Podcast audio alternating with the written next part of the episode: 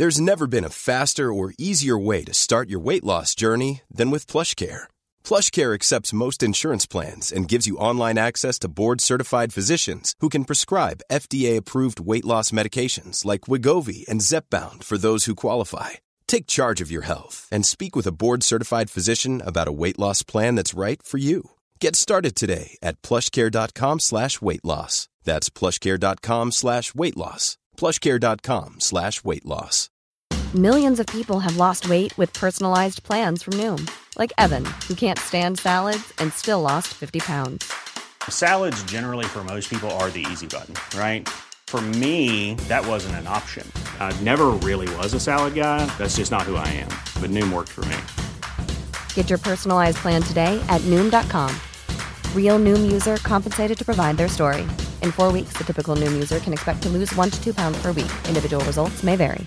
Hey, it's Ryan Reynolds, and I'm here with Keith, co-star of my upcoming film, If, only in theaters May seventeenth. Do you want to tell people the big news?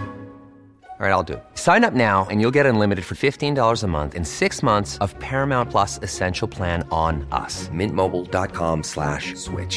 Upfront payment of forty-five dollars equivalent to fifteen dollars per month. Unlimited over forty gigabytes per month. Face lower speeds. Videos at four eighty p. Active Mint customers by five thirty-one twenty-four get six months of Paramount Plus Essential Plan. Auto renews after six months. Offer ends May thirty-first, twenty twenty-four. Separate Paramount Plus registration required. Terms and conditions apply if rated P G. Hyvä podcastin kuuntelija.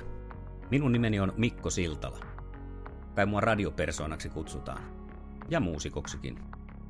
Kouluaikoina mä pärjäsin ihan kiitettävästi niissä aineissa, mitkä mua kiinnosti.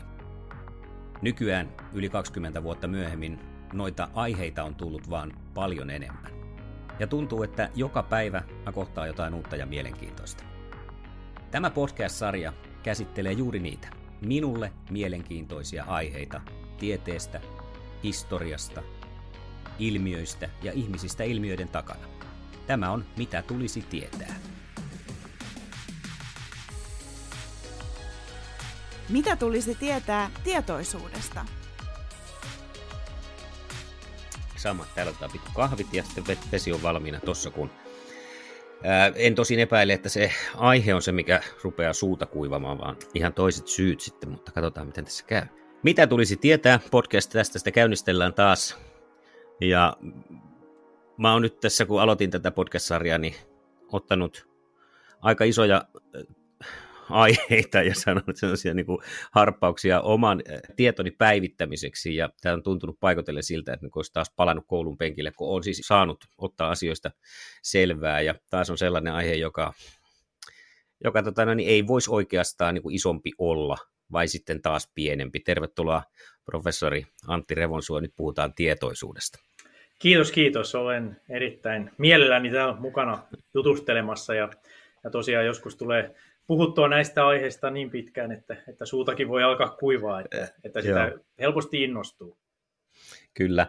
Äh, mulla on tässä ohjelmasarjassa ollut vieraana erikois, tuota, oikein asiantuntija tuolta kvanttimekaniikan puolelta, Mika Sillanpää Aalto-yliopistosta, ja Ja tota, jotenkin mä silti koen, kun näitä asioita nyt on tässä tutkinut, niin semmoista sielun kumppanuutta jollain tavalla näissä kahdessa alassa siitä, että molemmissa haaroissa, puhutaan nyt, ajatellaan tieteen haarona näitä nyt, niin tota, jotenkin nostetaan kädet pystyyn ihan siinä, nyt loppumetreillä, mutta jossain vaiheessa, että se on vielä niin kuin, siellä on selvittämättömiä asioita, selvittämättömiä asioita paljon, vaikka kuitenkin tiedetään jo aika paljon. Joo, se on, se on totta, että, että näissä kummassakin kysytään niin isoja kysymyksiä tällaisesta, voisi sanoa, todellisuuden perusluonteesta, että, että ne kysymykset on usein sellaisia, että ei me edes tiedetä, miten niihin niin kuin pitäisi alkaa vastata, että, että, että ne on enemmänkin niin kuin mysteerejä kuin semmoisia normaaleja tutkimusongelmia, koska normaalit tutkimusongelmat on yleensä sellaisia, että me kysytään kysymys. Meillä on jo tavallaan idea siitä, että miten tähän kysymykseen ehkä saadaan vastaus, kun tehdään vaan kokeita lisää tai kerätään dataa. Mutta näissä isoissa kysymyksissä me ollaan usein ihan, ihan vielä niin kuin hakusessa, että, että mistä me voitaisiin saada vastaus tai voidaanko me ylipäätään, että meneekö nämä ikään kuin mahdollisesti jo tieteen rajojen ulkopuolelle jossain määrin nämä, nämä mysteerit. Hmm. Onko se teissä tiedemiehissä tarkoitan nyt sinua ja ehkä myös Mika Sillanpäätä, että teille se semmoinen tavallinen tutkiva tiede on, onko se vaan liian tylsää, käy kuviot liian pieneksi, on mukavampi pyrkiä sieltä niin kuin Star Trek-laiva, että vähän koko ajan pidemmälle. Kyllä se pikkasen se on, on näin, että ainakin mua henkilökohtaisesti on motivoinut nämä niin sanotut tieteen suuret kysymykset ja, ja semmoiset voisi sanoa niin kuin arvoitukselliset kysymykset aina. Et, et sen takia olen varmaan itse, itse tähän tietoisuustutkimukseen ja unitutkimukseen ja, ja, ja näihin aihepiireihin eksynyt. Että, että kyllä se, kyllä se niin kuin, missä ne tieteen rajat kulkee, niin se on semmoinen kiehtova alue aina. Ja to, toki sen mä uskon, että se kyllä kiehtoo varmaan suurinta osaa tutkijoista. Ja, ja sehän on niin kuin tieteen päämääräkin on aina puskea niin kuin rajoja eteenpäin, että siellä, siellä se varsinainen action tapahtuu siellä tieteen rajamailla. Et, et siinä on semmoista niin kuin tutkimus, tutkimusmatkailun makua, kun, kun mennään sellaisilla alueille, mistä, mistä ei oikeastaan vielä paljon tiedetä. Mutta toki sitä, sitä ihan niin kuin voisi sanoa normaali tiedettäkin pitää tehdä, ja se pitää tehdä tosi huolellisesti, koska, koska aina on se riski, että, että joku vanha, vanha tulos, mikä on joskus tehty, että siihen aletaan ikään kuin liikaa uskoa, niin ettei sitä koskaan toisteta. Ja sitten meillä voi jäädä jotain virheellistä tietoa tieteeseen. Että kyllä meidän täytyy niin kuin tehdä niitä ihan, voisi sanoa, niin kuin tavallista kokeellista tutkimusta niin kuin uudelleen ja uudelleen, että me tiedetään, tiedetään varmasti se, mikä me kuvitellaan tietävämme.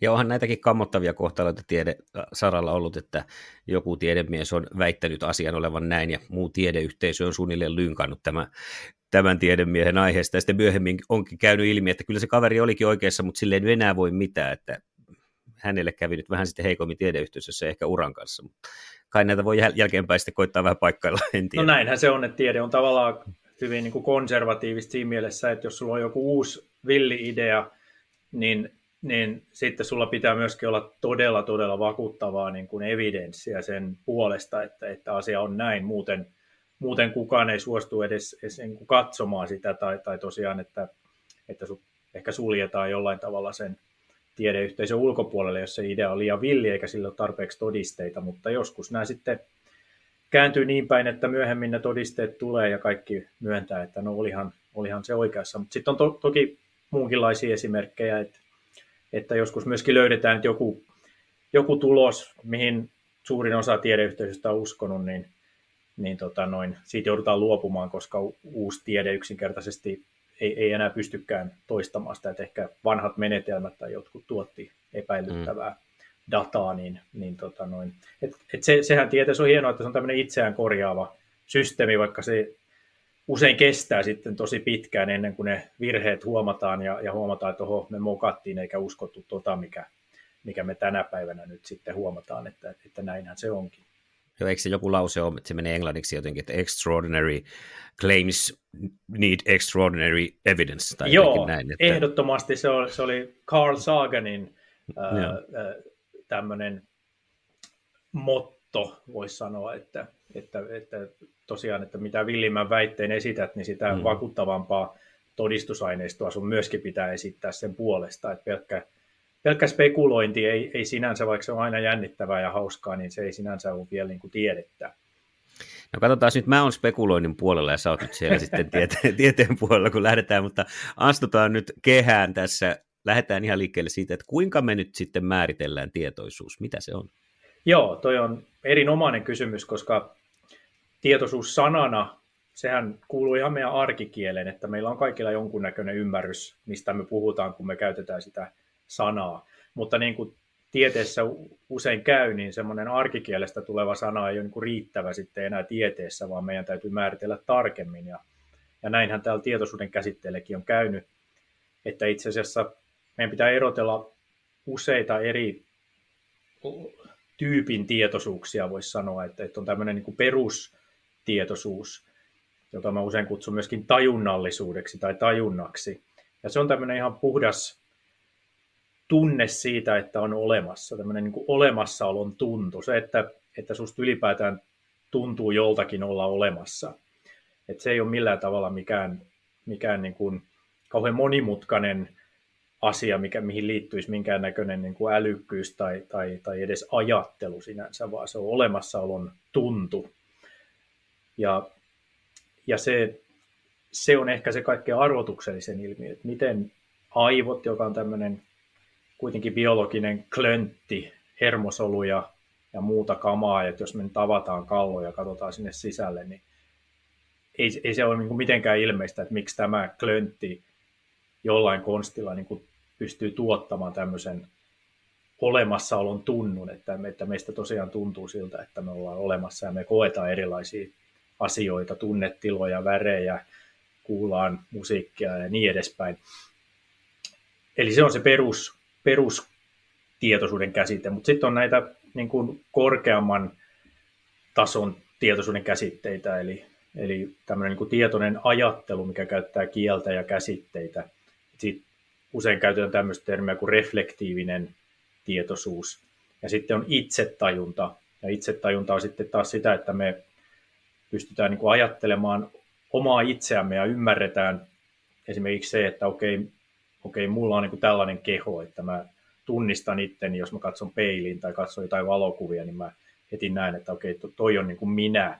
Että meillä on semmoinen minä-käsite ja käsitys omasta itsestämme ja sitten myöskin, että me siinä itsetajunnassa pystytään ajattelemaan menneisyyttä ja tulevaisuutta. Että me niin kuin ymmärretään, että se mikä me just nyt koetaan, että just nyt jokainen tässä tajunnan hetkessä niin kuin näkee ja kuulee ja tuntee jotain ja se on se perustajunta. Eli siinä, siinä niin kuin tajuaa, ne, tajuaa jotenkin omat rajat. Onko näin myös, että, että tässä mikä se on se minä kokonaisuutena ja, ja tota, myös ajassa ja paikassa, näin niin kuin tässä meidän todellisuudessa? Joo, että se, se niin kuin perustajunta on kauhean sidottu just tähän, tähän hetken, mitä sä koet just nyt, ja sitten taas se itsetajunta niin kuin ymmärtää, että okei, tämä tajunta, joka mulla nyt on, niin se on sidottu tähän tietynlaiseen kehoon, ja sitten se on niin kuin tulossa jostain menneisyydestä ja menossa jonnekin tulevaisuuteen, että se ei ole vaan tämä hetki, jolloin sä nyt just kuulet mun sanani tai näet, näet ton ruudun, vaan että et siinä on tämmöinen jatkumo. Tämähän on vähän sama nyt, kun vertaan, kun juttelin tuossa kvanttimekaniikassa elektroneista, kun aikanaan ajateltiin, että se on se yksi piste siinä yhdessä paikassa, mutta todellisuudessa se onkin semmoinen todennäköisyyksien verho, joka siinä liikkuu sen atomin ympärille. Niin tässä on vähän se, että nyt ei olla siinä pisteessä, vaan se laajenee sellaiseksi isommaksi. Joo, ja me, me ei sitä ehkä tässä arkitajunnassa niin kuin ehkä huomata aina, mutta sitten esimerkiksi just kun tutkitaan tätä tarkemmin, niin, niin huomataan, että on, on esimerkiksi tämmöisiä ää, niin kuin neuropsykologisia häiriöitä, jossa ihminen voi menettää tämän, tämän, niin kuin, tavallaan tämän laajemman itsetajunnan, että, että joissakin häiriöissä ihminen ei esimerkiksi enää kykene tunnistamaan niin kuin omaa kehoaan, että saattaa esimerkiksi väittää, että, että vaikka tämä käsi näyttäisi olevan niin kuin kiinnittyneenä mun kehooni, niin ei se ole mun käsi, että se ei tunnu yhtään niin kuin mun omalta kädeltä. Tai sitten jos ihminen menettää tämän kyvyn ajatella menneisyyttä ja tulevaisuutta niin kuin jossain hyvin vaikeissa niin kuin muistihäiriöissä, niin, niin tällaisilla ihmisillä voi olla se koe, kokemus, että jokainen, joka hetki he niin kuin, ikään kuin herää täydestä tajuttomuudesta, koska se menneisyys häviää heti. Sä et pysty niin kuin yhtään tietämään, että miten mä nyt tähän hetkeen niin kuin pulpahdin, että mistä mä niin kuin tulin tai minne mä oon menossa. Että ainoastaan se tämä hetki on niin kuin olemassa heille. Memento-elokuva loistama esimerkki tästä. Joo, joo se on just, just tällainen, mutta näitä näit on siis ihan todellisia ihmisiä, jotka, jotka, jotka kärsii tällaisista vaikeista muistihäiriöistä. Ne saattaa jopa kuvailla sitä heidän niin kuin tuntemustaan siltä, että tuntuu ihan siltä, että tämä on ensimmäinen hetki, jolloin mä oon tajuissani, että mä oon ollut tajuttomana niin kuin ties kuinka kauan, ja että mulla ei ollut minkäännäköisiä ajatuksia eikä kokemuksia eikä mitään, että että tuntuu ihan siltä, kun olisin ollut niin kuin kuollut tähän hetkeen asti. Ja sitten ne taas minuutin päästä saattaa selittää sen saman uudestaan, koska ne on jo unohtanut, mitä minuutti takaperin tapahtui. Siis käykö tuossa tilanteessa sitten niin, että tavallaan siinä ihminen tämmöisessä tilanteessa oppii koko ajan uutta, kun kaikki on koko ajan uutta? Niin onko se niin kuin sillä tavalla myös uutta, että kaikkien koitetaan koko ajan omaksua ja oppia sinne sisään, vai onko siellä joku pohja siellä kovalevyllä jäljellä? Niin kuin? No se helposti... Helposti niille käy sitten niin, että ne niin kuin koko ajan, joka hetki ne yrittää niin kuin selvittää, että mitä tässä nyt oikeastaan on tapahtumassa. Mm. Tuo on semmoinen semmoinen, kun ne kysyy samoja kysymyksiä uudestaan ja uudestaan, koska ne ei koskaan muista niitä vastauksia niin. tavallaan. Ja, ja että se on semmoinen hyvin hämmentävä, hämmentävä mielentila varmaankin, koska sä et minään hetkenä niin oikeastaan tiedä, että miten sä oot just tähän hetkeen tavallaan joutunut. Mutta, mutta kyllä ne siis siinä mielessä oppii, mutta se on sellaista niin kuin tiedostamatonta oppimista, että jos ne nyt ja. esimerkiksi sitten on aina samassa paikassa ja tapaa aina samoja ihmisiä, niin jonkunlainen semmoinen, kuitenkin jonkunlainen tuttuuden tunne tulee, mutta jos niiltä kysytään, että okei, onko tämä, mikä tämä paikka on tai kuinka kauan sä oot ollut täällä, niin ei mm. ole silti mitään hajua, mutta, mutta joku semmoinen tuttuus sinne rakentuu pikkuhiljaa, että aivot jollain tiedostamattomalla tasolla sitten kuitenkin tunnistaa tavallaan sen ympäristön tutuksi, mutta, mutta tietoisella tasolla silti saattaa olla se kokemus, että tämä on nyt ensimmäinen hetki, jolloin mä oon tietoinen ylipäätään. Jotenkin tulisi mieleen, jos tässä tämmöisen tietokoneanalogian tekisi, että, että se, niin se informaatio menee sinne kovalevylle, mutta ne on ihan sekaisin siellä. Sen takia siellä saattaa olla se tuttuuden tunne, koska se on siellä jossain, mutta sitä ei osata, niin kuin, niitä ei osata pistää yhteen. Joo, ja sitten se, se ei niin kuin, tavallaan se kovalevy ei niin kuin tallenna mitään, mikä siinä ruudulla, mm. ruudulla niin. Niin kuin tietoisesti käy. Et, mm. et, et, että sinne jää jonkunnäköinen metatieto sitten ehkä siitä, että jotain on niin tapahtunut. Niin se pyyhkiytyy koko ajan pois Joo, sitä mukaan. Mutta se sitten, pyyhkiytyy jo. koko ajan pois ja, ja sitä, ei voi, niin kuin, sitä ei pysty tietoisella tasolla kelaamaan takaisin, että mitä tapahtui minuutti tai tunti sitten tai eilen tai viime vuonna. Että et, et se ajan tajukin hämärtyy, koska ne ei yleensä edes tiedä, kuinka kauan ne on niin kuin kärsineet tästä muistihäiriöstä, että sitä on niin kuin vaikea arvioida, jos jokainen hetki tuntuu ensimmäiseltä, jolloin se on tajuiksi. Me ihmisethän ollaan toistaiseksi pidetty itseämme luomakunnan kruununa, ja koska meillä on tietoisuus ja me ollaan sitä opittu käyttämään hyväksi, niin, mutta eläimillähän tätä löytyy myös. Mä luin, että tämä peilitunnistusteettävä on yksi, jolla voidaan eläimiä katsoa vähän, että onko heillä tota tietoisuutta, mutta onko se ainoa se peilitunnistustehtävä, jos pistetään vaikka harakka peilin eteen ja se tunnistaa itsensä, vai onko muita keinoja tutkia eläinten tieto, tietoisuutta? Joo, se peilitunnistustehtävä on tosiaan semmoinen, voisi sanoa niin kuin klassinen koe, joka, joka keksittiin jo tuhatyhdeksänsataaseitsemänkymmentäluvulla, ja sillä ensin tutkittiin näitä niin kuin ihmisapinoita, simpansseja ja gorilloja ja orankeja, ja todettiin, että ne, ne tosiaan pystyy tunnistamaan itsensä peilistä. Ja sitten sitä on laajennettu muihin eläinlajeihin, ja siinä on niin kuin, tosiaan se, siinä mielessä yllättäviä tuloksia, että se ei, se ei niin kuin suoranaisesti seuraa mitään niin kuin tiettyä eläinryhmää esimerkiksi, että nisäkkäät kaikki tunnistaisi ja linnut taas ei tunnistaisi, vaan että jotkut nisäkkäät tunnistaa, just esimerkiksi nämä isot apinat ja delfiinit ja elefantti tunnistaa itse peilistä, mutta sitten taas esimerkiksi koirat ja kissat, niin ne on ihan toivottomia, että, että ne jatkuvasti, jos ne ylipäätään reagoi peilikuvaan, niin ne kokee, että siellä on niin kuin toinen koira tai toinen kissa ja ne jotenkin hyökkää tai leikkii tai jotain tällaista tekee, niin kuin, että ne ei koskaan, ne, niille ei niin kuin klikkaa se. Mutta sitten taas esimerkiksi harakka pystyy itsensä tunnistamaan. Et, et jotkut tämmöiset niin kuin linnuista älykkäimmät, niin, niin, niin ne kykenee siihen, kun sitten taas nisäkkäät, jotka nyt, joita nyt pidetään moni aika älykkäinä, niin ei, ei kykene siihen. Et se on aika yllättävää, missä tämä menee. No se on tämä klassinen tehtävä, että sitä on tietysti kritisoitu, että eläimillä on erilaisia aisteja, niin että on, jos se perustuu liikaa tavallaan näköaistiin, mutta, mutta kyllä se nyt edelleen on se, mikä eniten, mitä nyt eniten on, on niin kuin käytetty, ja et, et ei ehkä muita yhtä laajalle levinneitä sitten. Mutta toki sekin nyt sitten vaan mittaa tätä itsensä tunnistamista, mikä on yksi osa tätä itsetajuntaa, mutta se, mikä on paljon vaikeampi tutkia, on just se perustajunnallisuus, eli se, että millä eläimillä on se kyky tuntea se oma olemassaolonsa, vaikkei ne niin kuin ymmärtäisi sitä itse, niin niillä ei ole sitä niin kuin itsen tai minuuden käsitettä välttämättä, mutta että ne, niistä tuntuu jollakin, joltakin olla olemassa sen sijaan, että ne olisi vain jotain biologisia robotteja, niin kuin pelkkiä mekanismeja, niin kuin koneita. Sitä on tosi vaikea tutkia, koska se on just sellainen ilmiö, semmoinen niin kuin subjektiivinen kokemus, millä meillä ei ole mitään objektiivista mittaria, että et, et, et, et me ei voida niin kuin aivoihin katsomalla nähdä, että okei, tuolla se tajunta on, että tuossa on, on se olemassaolon kokemus nyt tapahtuu, että Et me nähdään siellä vain erilaista niin kuin hermosolujen toimintaa, mutta mut ei, ei me tiedetä, mikä hermosolujen toiminta nyt sitten tuottaa sen olemassaolon tunnun, ja, ja se, on, se on tosi vaikea niin kuin, niin kuin ratkaista sitten, että se on, se on tämmöinen oikein tieteellinen haaste ja mysteeri. Miten sä näkisit tämän? Mä muistan joku vuosi sitten kuuntelin Luontoiltaa Ylestä, ja siellä oli tällainen keissi oravasta, joka oli tottunut kulkemaan ilmeisesti tiettyä puuta pitkin, ja orava oli sitten siinä, kiipesi ohutta oksaa ylöspäin, kunnes täysin se oksa on liian ohut, että hän ei pääse sinne päähän hyppäämään sinne toiseen puolelle, vaan se oksa taittuu, jolloin tämä orava oli kipittänyt takaisin, hakenut laihemman kaverin, ja se laihempi kaveri oli hypännyt siitä päästä, hakenut tämän kävyn, mikä sieltä oli haettu, ja he kipitti kaksin pois sieltä. Onko tämä tietoista toimintaa oravalta, koska se kuulostaa jotenkin, jos se on sattuma, niin se vaan on sitten sitä, mutta...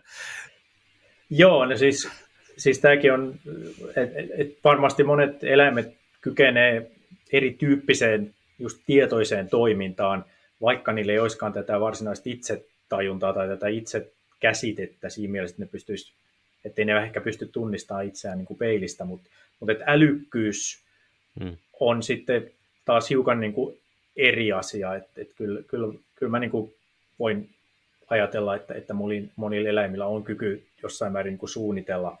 Niin mä just tuossa ajattelin, ja... ajattelin sitä, että kun hän niin kuin tiedosti sen, että minä en tuosta pääse, mutta kaveri pääsee. Tämä oli se mun ajatus, että jonkinlaista niin, itsetietoa, että siitä on. Niin, joo, ehkä sekin on jonkinlaista. Niin kuin, sitä on tietysti vaikea sanoa, koska, koska eläinten käyttäytymistä on todella vaikea niin kuin tulkita sitä, että mikä se niiden niin kuin varsinaisen mielen sisältö sitten on ollut, joka johtaa siihen käyttäytymiseen. Et, et tässä on aina... aina se vaikeus, että me voidaan, että kun me asetetaan helposti niin kuin oma mielemme sen eläimen mielen paikalle ja mietitään, että miltä meistä, mitä me ajattelisimme tuossa tilanteessa. Mm. Ja sitten meillä on käsitys siitä, että miten me nähdään joku, niin se näyttäytyy meille tietyn käsikirjoituksen mukaan, vaikka tosiasiassa kaikki on voinut olla aivan sattuma. Aivan, aivan. Mutta et, et se, ei mulla ole mitään epäilystä siitä, etteikö oravat olisi, olisi niin kuin, et, et, etteikö niillä olisi tällaista niin kuin perustajuntaa ja myöskin myöskin niin kuin kyky tämmöisen älykkäisen ongelmanratkaisuun, vaikka niillä ei olisikaan tätä kykyä siihen itsetajuntaan.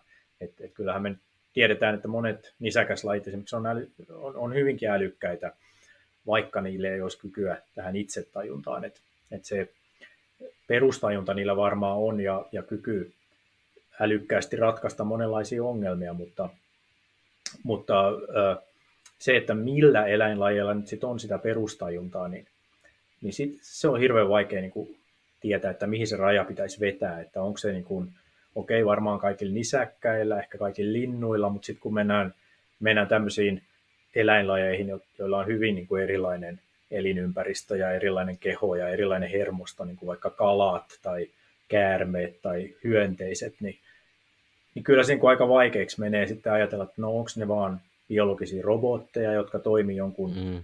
geneettisen ohjelman varassa, eikä, eikä ne tunne sinänsä mitään, vai onko ne, onko ne ihan niin kuin tuntevia olentoja, jotka, jotka, joiden olemassaolo niin kuin tuntuu joltakin niille itselleen. Niin, niin se, se on todella kinkkinen ongelma, ja siitä ei ole myöskään mitään niin kuin yleisesti hyväksyttyä teoriaa, vaan on varmaan niin kuin kymmen, kymmenen, ainakin kymmenen eri teoriaa, jotka asettaa sen rajan niin kuin eri kohtaan, esimerkiksi evoluutiossa tai, tai, tai tämmöisessä niin kuin eri eläinryhmien taksonomioissa, että et, et, mihin, mitkä eläimet on ja mitkä ei ole tällaisia niin kuin perus, perustajunnallisia olentoja.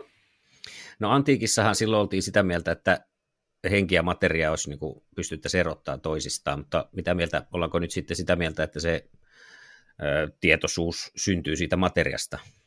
No se on varmaankin se, voisi sanoa, ainakin, ainakin niin kuin neurotieteessä varmaankin se ikään kuin oletusarvo, että, että meillä on tällainen niin kuin materialistinen tai fysikalistinen tieteellinen maailmankuva siellä, siellä niin kuin taustalla.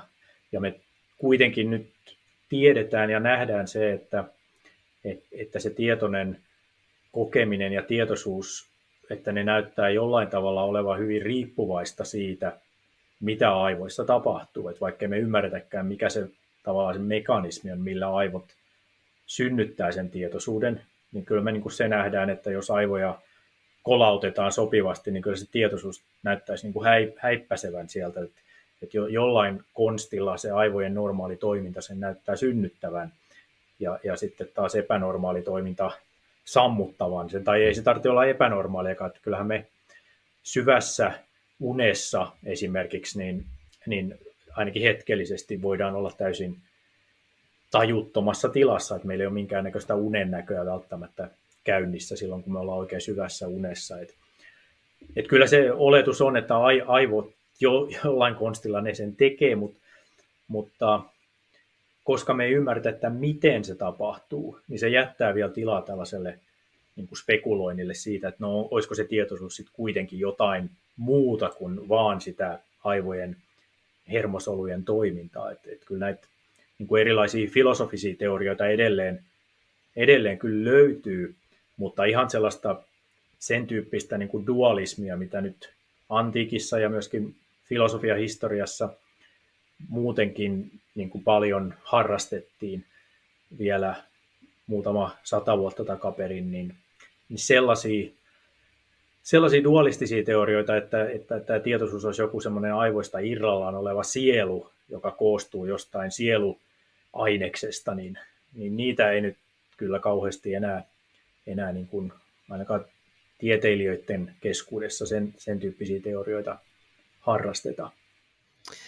Niistä tätä tietenkään ei meikäläisen ajatusta, ajatuksen juoksua yhtään helpota, kun mä juttelin tuossa se hänen Mika Sillanpään kanssa, ja sitten kun oli näistä, näistä tota, hiukkasten lomittumisista kyse, joka on sitten sellainen asia, että reagoi tuhansien kilometrien päässä toisistaan samanaikaisesti, kun toisen kanssa vuorovaikutetaan, ja sitäkään ei osata selittää, että kun eihän se olisi edes no, nopeampaa kuin valon nopeus, ja siellä vaan nostetaan kädet pystyyn, että ei me vielä tiedetä, mutta antaa olla, ei tiedetä, niin ei se olisi ihme, jos tälläkin tajunankin, tajunnan tutkimuksessakin jotakin vielä mystistä niin kuin löytyisi.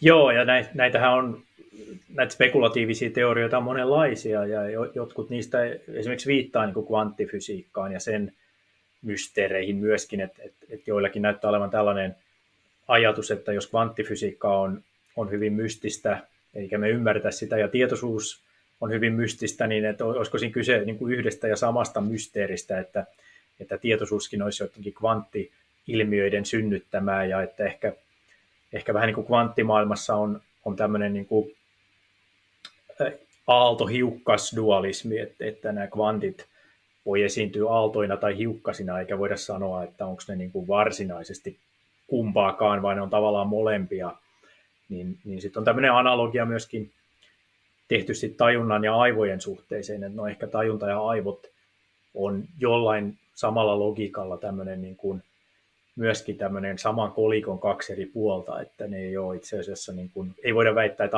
aivot olisi jotenkin se ensisijainen ja tajunta toissijainen, vaan että ne on, ne on niin kuin jotenkin sen saman ilmiön kaksi eri puolta, just niin kuin aallot ja hiukkasetkin. Et no se on tietysti ihan nätti analogia, mutta ei se nyt oikein niin kuin varsinainen tieteellinen teoria vielä on, että, että se on enemmän tämmöistä hauskaa spekulaatiota. Niin, eikä varsinaisesti selitä yhtään mitään sitä teoria. No ei oikeastaan, ei oikeastaan. Luovaa enemmän kysymyksiä. Totta, totta, että sitten tarvittaisiin joku, joku testattava koe, että me voitaisiin niin kuin jotenkin osoittaa, että, että siellä on tämmöinen, tämmöinen samantyyppinen niin kuin dualismi jotenkin vallitsee kuin kvanttimaailmassa, mutta et, et, et sellaista koetta ei ole kukaan vielä tehnyt. Mikä se noista sitten tieteenhaaroista parhaiten pystyy tällä hetkellä selittämään tietoisuutta? Mennäänkö biologian vai fysiikan vai kemian vai minkä, minkä puoleen sitä mennään? Uh, no kyllä se on, on niin kuin neur- neurotieteen, voisi sanoa tämmöinen haara, mitä kutsutaan usein kognitiiviseksi neurotieteeksi. Eli, eli, eli kognitiivisessa neurotieteessä tutkitaan just niin kuin aivojen ja mielen välistä yhteyttä, ja se oletusarvo on, on jo se, että, että niin kuin mielen ilmiöt ja psykologiset ilmiöt, että ne on jollain tavalla niin kuin aivojen aktivaatioon sidoksissa, ja että me voidaan mille tahansa niin kuin psykologisen tason ilmiölle niin kuin löytää jonkunlaiset biologiset, biologiset vastineet, että aivoissa täytyy aina tapahtua jotain, jos mielessäkin tapahtuu jotain. Ja, ja sitten nämä uudet monenlaiset aivojen kuvantamismenetelmät ja mittausmenetelmät, joilla nykyään niin kuin nähdään silloin, kun joku tietoinen ilmiö tapahtuu mielessä, niin me voidaan samanaikaisesti mitata sitten aivojen aktiivisuutta ja, ja koittaa niin kuin jotenkin fokusoida, että okei, että missä kohtaa se mysteeri niin kuin tapahtuu mm. siellä aivoissa, että mitä hitsiä ne aivot sit touhuu just sillä hetkellä, kun joku tietoinen ilmiö pullahtaa sinne ihmisen niin kuin tietoiseen maailmaan, niin tota... Niin kyllä onko se sitä se... paikannettu, että mis, missä kohti aivoja se tapahtuu, vai onko se koko, äh, koko, koko aivan? Se on oikeastaan just, just sen tutkimuslinjan niin kuin se, se suurin kysymys on just tämä, että, että okei, että missä se tapahtuu ja minkälaista aivoaktivaatiota siellä sitten tapahtuu. Eli sitä on tosi paljon tehty. Siihen ei ole mitään kauhean yksiselitteistä vastausta, koska se, sitä voidaan tutkia niin monilla eri tavoilla, mutta jos nyt otetaan joku tämmöinen yksinkertainen havainto tai aistimus, että, että näytetään joku, joku tämmöinen näköärsyke, että tuossa ruudulla vaikka välähtää nyt joku yksinkertainen kuva tai väri tai joku tällainen näin, niin me tiedetään aika tarkkaan, mitä niin kuin tapahtuu, että okei, mitä siinä ruudulla tapahtuu ja miten se valo heijastuu silmään ja miten silmä lähettää sen sitten niin kuin tuonne näköaivokuorelle ja sitten näköaivokuorelta se menee taas eteenpäin, niin nyt se kysymys on sitten, että okei, no missä vaiheessa tämä kun tätä prosessoidaan, niin missä vaiheessa se nyt sitten pulpahtaa sinne mun näkötietoisuuteen, että mä näen, ahaa, siinä olikin hienon näköinen punainen pallo tai mikä se sitten onkin se ärsyke. Niin, niin kyllä siitä nyt tiedetään, että, että sen täytyy mennä aika pitkälle siellä aivoissa, että se ei tapahdu missään silmässä eikä, eikä, eikä siinä matkan varrella, vaan, vaan niin kuin näköaivokuorella, eikä sielläkään ihan heti, vaan siellä täytyy tapahtua semmoista vähän monimutkaisempaa niin kuin prosessointia, että se menee ensin eteenpäin se tieto ja sitten se lähdetään takaisin taaksepäin ikään kuin, että se, siitä tulee semmoisia niin kuin prosessointiluuppeja, että ollaan ajateltu, että, että tietoisuus syntyy vasta sitten, kun se tieto prosessoidaan semmoisessa luupissa, missä se menee eteenpäin ja taaksepäin, niin, kuin, niin, niin sen verran niin kuin siitä tiedetään, mutta siinä on silti paljon vielä kysymyksiä myöskin, myöskin että että missä kohtaa se nyt sitten, niin kun se havaitseminenkin on sen verran monimutkaista, että toisaalta me voidaan vaikka nähdä joku väri, vaikka punainen tuossa ruudulla, mutta sitten me myöskin voidaan ajatella sitä sanaa punainen. Niin onko se sitten niin kun taas, se vaatii sitten taas vähän korkeamman tason tietoisuutta, että se kielellinen nimi niin kun aktivoituu. Kyllä. Törmäsin termiin tietoisuuden kova ongelma. Ollaanko me sivuttu sitä jo? Mistä siinä on kyse? No siinä on kyse just siitä, että, että tämä fysikaalinen maailma ja siihen tietysti liittyy kaikki meidän biologiset ilmiöt aivoissa, niin se näyttää olevan jotenkin sellainen, että vaikka me kuin tarkkaan kuvattaisiin ja kuvailtaisiin tieteellisissä teorioissa kaikkia aivojen osia ja aktivaatioita ja vaikka mitä, mitä me siellä löydetään, niin siihen kuvaukseen ei niin kuin näytä sisältyvän just tätä olemassaolon tuntua, eli tätä tajunnallisuutta, se että, se, että se tuntuu joltakin ja se, miltä se tuntuu, niin si, siinä on aina joku tämmöinen niin kuin laadullinen, laadullinen ominaisuus, että, että pelko tuntuu joltain ja, ja se, että sä näet punaista väriä, niin se tuntuu joltain ja sä kuulet musiikkia, että se on, se on niin kuin laadullista se olemassaolon tuntu. Ja nyt tuntuu, näyttää siltä, että tämä niin kuin fysikaalinen maailma ja ne teoriat siellä, niin ne ei oikein pysty mitenkään kuvailemaan tämän tyyppisiä ilmiöitä. Ja se kova ongelma on just se, että, että siinä niin kuin periaatteessa väitetään, että, että vaikka me, vaikka me pystyttäisiin saamaan kaikki mahdollinen fysikaalinen, biologinen tieto selville siitä, mitä aivoissa tapahtuu, niin se jättäisi edelleen tämän tajunnallisuuden niin kuin laadullisen olemassaolon tunnun ulkopuolelle, että et, tiede ei yksinkertaisesti pysty sitä kuvaamaan. Tai siltä se ainakin näyttää, että et millä ihmeellä me voidaan niin kuin liittää se laadullinen tunteminen tämmöisiin hyvin objektiivisiin, biologisiin ja kemiallisiin ja fysikaalisiin tapahtumiin, joita, joita tiede voi aivoista niin kuin kuvailla. Se on se kova ongelma. Onko lapset tässä usein ytimessä, koska mä muistan itse pohtineeni pienenä samaa ongelmaa, kun mä olin kummipojan kakkukahveilla viime viikonloppuna, niin siinä tuota, noin, niin viisitoistavuotiaat no, nuoret teinit jo siinä keskustelivat siitä, että kun minä näen tuon sinisen, niin mistä mä voin tietää, että sinä näet sen sinisen samalla lailla kuin minä näen sen sinisen. Eli onko tässä nyt se mahdollisuus, että just tällainen laadullinen ero on siinä, miten se sininen koetaan? Se on periaatteessa mahdollista, ja toi, toi kysymys on todella nerokas, koska se oikeastaan kiteyttää aika paljonkin tästä niin kuin tietoisuuden ongelmasta. Siinä mielessä, että, että jokaisen henkilökohtainen tietoinen kokemus on, on subjektiivinen, että me ei voida niin kuin vierailla kenenkään toisen ihmisen tietoisuudessa ja, ja ikään kuin kokea täsmälleen sitä samaa ja vertailla sit just vaikka sitä, että miltä se sun sininen ja mun sininen niin kuin, niin kuin näyttää.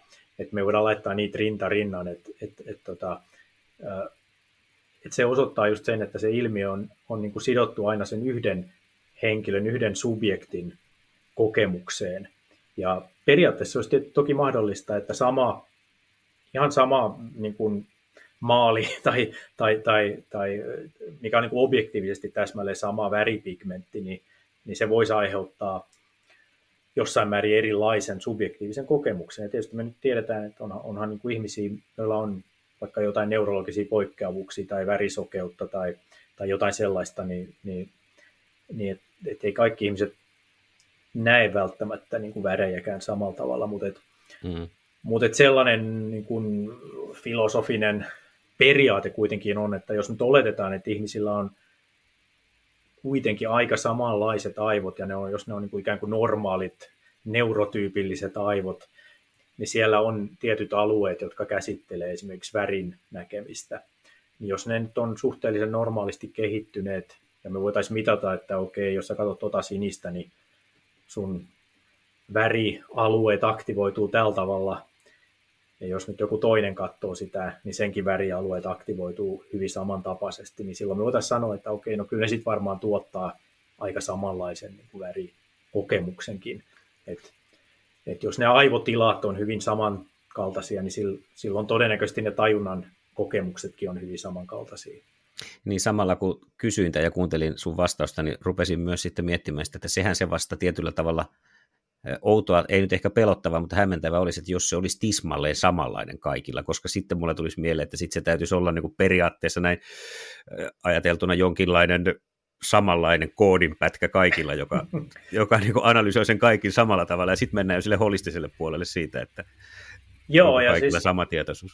Eh, ehkä niin kuin periaatteessa se olisi jopa mahdollista joskus selvittää, ei, ei, ei tällä hetkellä, mutta jos nyt otan tämmöinen, tämmöinen vähän skifi-tyyppinen niin kuin visio, että, että jos me pystyttäisiin mittaamaan sen yhden ihmisen aivoista ihan täsmällisesti, että minkälainen aivoaktivaatio sen jossain näköaivokuorella on silloin, kun se katsoo sitä.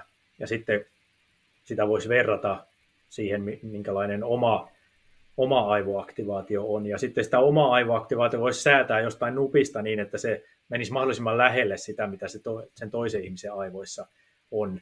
Niin silloin voisi siitä nupista vääntämällä, okei, tämä on niin kuin se mun sininen, mutta nyt kun mä väännän tuota nuppia siihen, että mun aivoaktivaatio muuttuu täsmälleen samanlaiseksi kuin tuolla toisella ihmisellä, mä näen, ahaa, se näkeekin tämän sinisen ton verran erilaisena verrattuna mun omaan siniseen. Eli, eli, eli jos me pystyttäisiin niin kuin manipuloimaan aivoaktivaatiota ja ikään kuin copy-pastaamaan yhden ihmisen se aktivaatiokuvio hyvin täsmällisesti ja, ja sitten pastaamaan se niin kuin omiin aivoihin, niin, niin me voitaisiin ehkä näin periaatteessa sitten vertailla, että okei, tämä oli se mun alkuperäinen kokemus ja, ja tämä on nyt se, miten toi näkee sen. Mut, mutta tämä vaatii sitten aika skifi-menetelmiä, mitä meillä ei ole.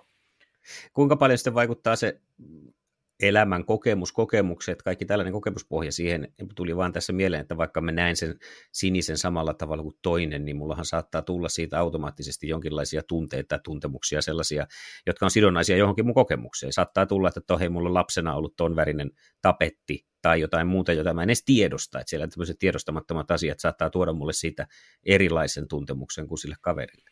Joo, vaikuttaako toi, nämä tietoisuuteen vai onko nämä niin kuin sitten joku toinen reaktio? Kyllä ne siihen tietoisuuteenkin vaikuttaa, että et,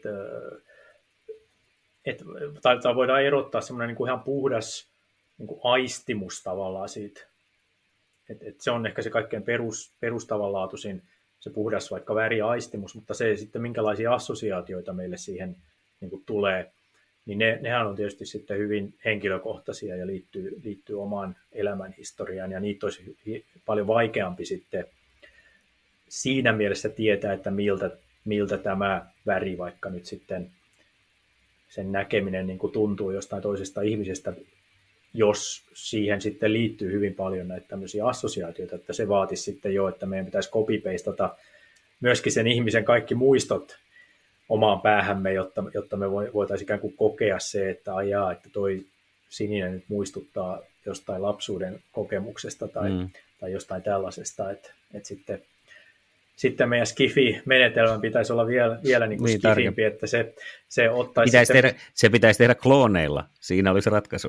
Joo, joo ettei se, että jos, jos nyt sallitaan tämmöinen villi skifi-spekulointi, niin ei sekään täysin mahdotonta olisi. Ja mä itse itsekin olen spekuloinut tämän tyyppisillä niin kuin skenaarioilla, että, että tällaista voisi ehkä ajatella, että, että pystyisi tekemään, jos me pystyttäisiin manipuloimaan aivojen aktivaatiota tämmöisessä unen kaltaisessa tilassa, koska me tiedetään, että meidän unen näkö usein esittää meille sellaisiakin kokemuksia, mitä meillä ei ole koskaan ollut, ja unennäön aikana me voidaan muistaa kaikki asiat ihan väärin, ja meillä voi olla muistoja, niin kuin valemuistoja, jotka ei ole ollenkaan todellisia, eli, eli tavallaan se unennäön tila on hyvin niin kuin fleksibeli, että et jos me voitaisiin sitä manipuloida, niin ehkä me sitten voitaisiin jollain tavalla simuloida sitä, että mitä, se toisen, mitä sen toisen ihmisen niin kuin ne muistot ja assosiaatiot johonkin tiettyyn asiaan olisi, ja sitä kautta niin kuin päästä kokemaan jokin asia hyvin läheisesti samalla tavalla kuin se toinen ihminen se kokee, mutta, mutta tosiaan tämä on, tämä on niin kuin skifi-skenaario, mm. mutta periaatteessa no, okay. pitäisi olla mahdollista, koska kaikki ne muistot ja kaikki muukin se, niin ne on kuitenkin jollain tavalla tallennettu sen ihmisen aivoihin, että, että kyllä sitä, sitä pitäisi pystyä simuloimaan, jos, jos me pystyttäisiin vaan niin kuin copy-pastaamaan sen toisen ihmisen aivotilat omiimme. No hei, tämän päivän skifi on huomisen tulevaisuutta. näin, näinhän se on. Joo, se, on joo, se voi olla, että Elon Musk tässä jo päivänä muutamana niin kuin julkistaa jonkun uuden ihmeellisen neurohärvelin, jolla se pyrkii tekemään just jotain tällaista. Et, et, et, et kyllähän nämä fu- futuristit helposti sitten, tämän päivän olemassa olevat vehkeet on jo helposti sitä, että jos lukee viisikymmentä vuotta vanhoja skifi-kirjoja, niin, niin siellä ne oli kaikki pelkkää mielikuvitusta. Joo, ne taisi olla, joku oli listannut Star Trekistä muistaakseni näitä laitteita, että niistä on kahdeksankymmentä prosenttia niin kuin toteutunut, mitä, mitä on kaikkia nähty siinä. Että ainoana on nämä, sitten nämä varsinaiset avaruusteknologiset laitteet, mitkä on vähän vaiheessa. Joo, joo. Mutta näin se vaan menee. Mennään hei tuohon unien maailmaan, koska tiedän, että se on lähellä sun sydäntä ja tietoisuutta myöskin, niin tuota... Sanoitkin siinä, että unessa, unessa tota sitten, meillä on sellainen käsitys, että unessa prosessoidaan jo tapahtunutta, mutta sulla on sellainen kuin uhkasimulaatioteoria, olen antanut itselleni ymmärtää näin, joka sitten antaisikin tota noin, niin, vähän toisenlaista kuvaa siitä, että mitä unessa voi tapahtua. Eli siinä tavallaan unessa käydään mahdollisia tulevia uhkakuvia läpi ja valmistaudutaan näihin, onko näin?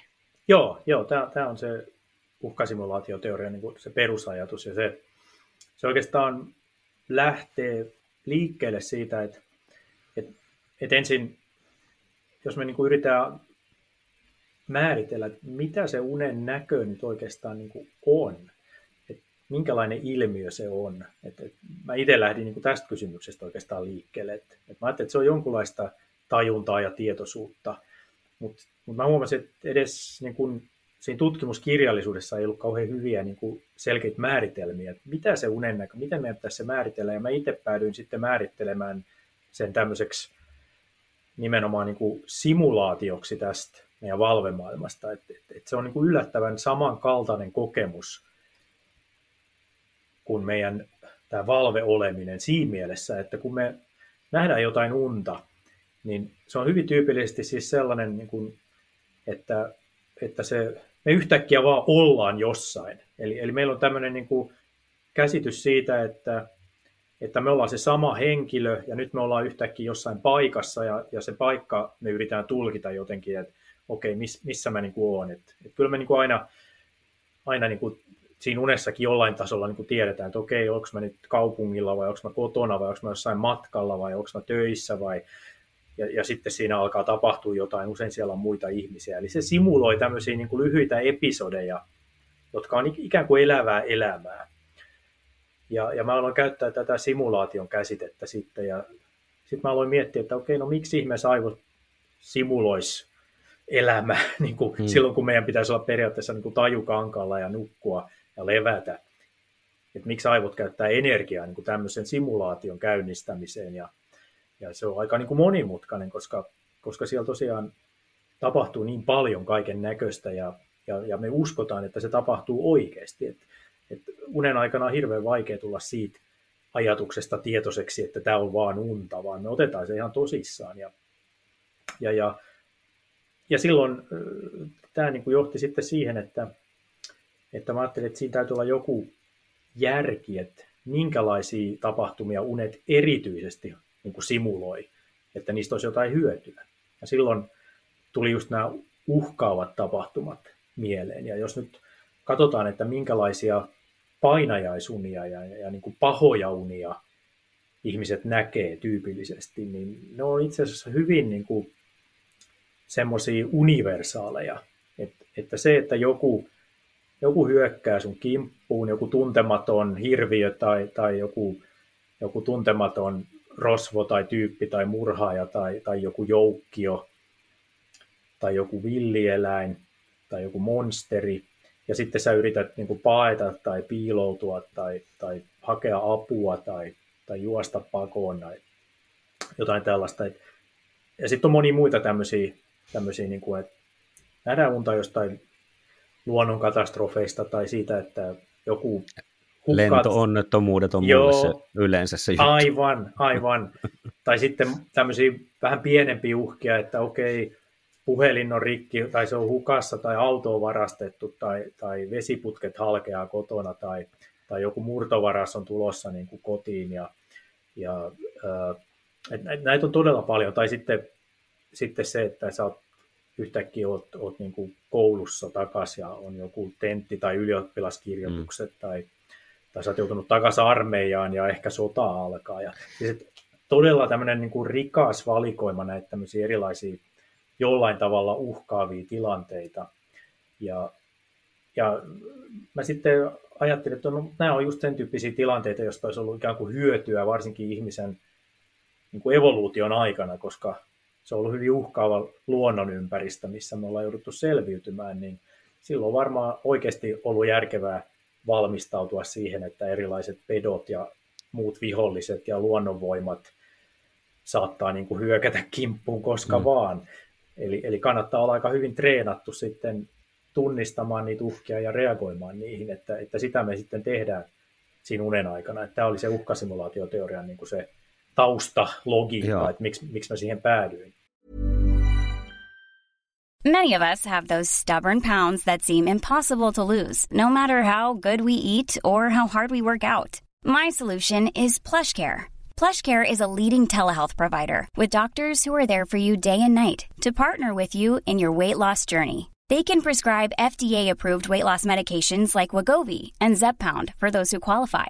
Plus, they accept most insurance plans. To get started, visit plushcare.com slash weight loss. That's plushcare.com slash weight loss. Hey, it's Ryan Reynolds, and I'm here with Keith, co-star of my upcoming film, If, only in theaters May seventeenth. Do you want to tell people the big news? All right, I'll do it. Sign up now and you'll get unlimited for fifteen dollars a month and six months of Paramount Plus Essential Plan on us. Mintmobile.com slash switch.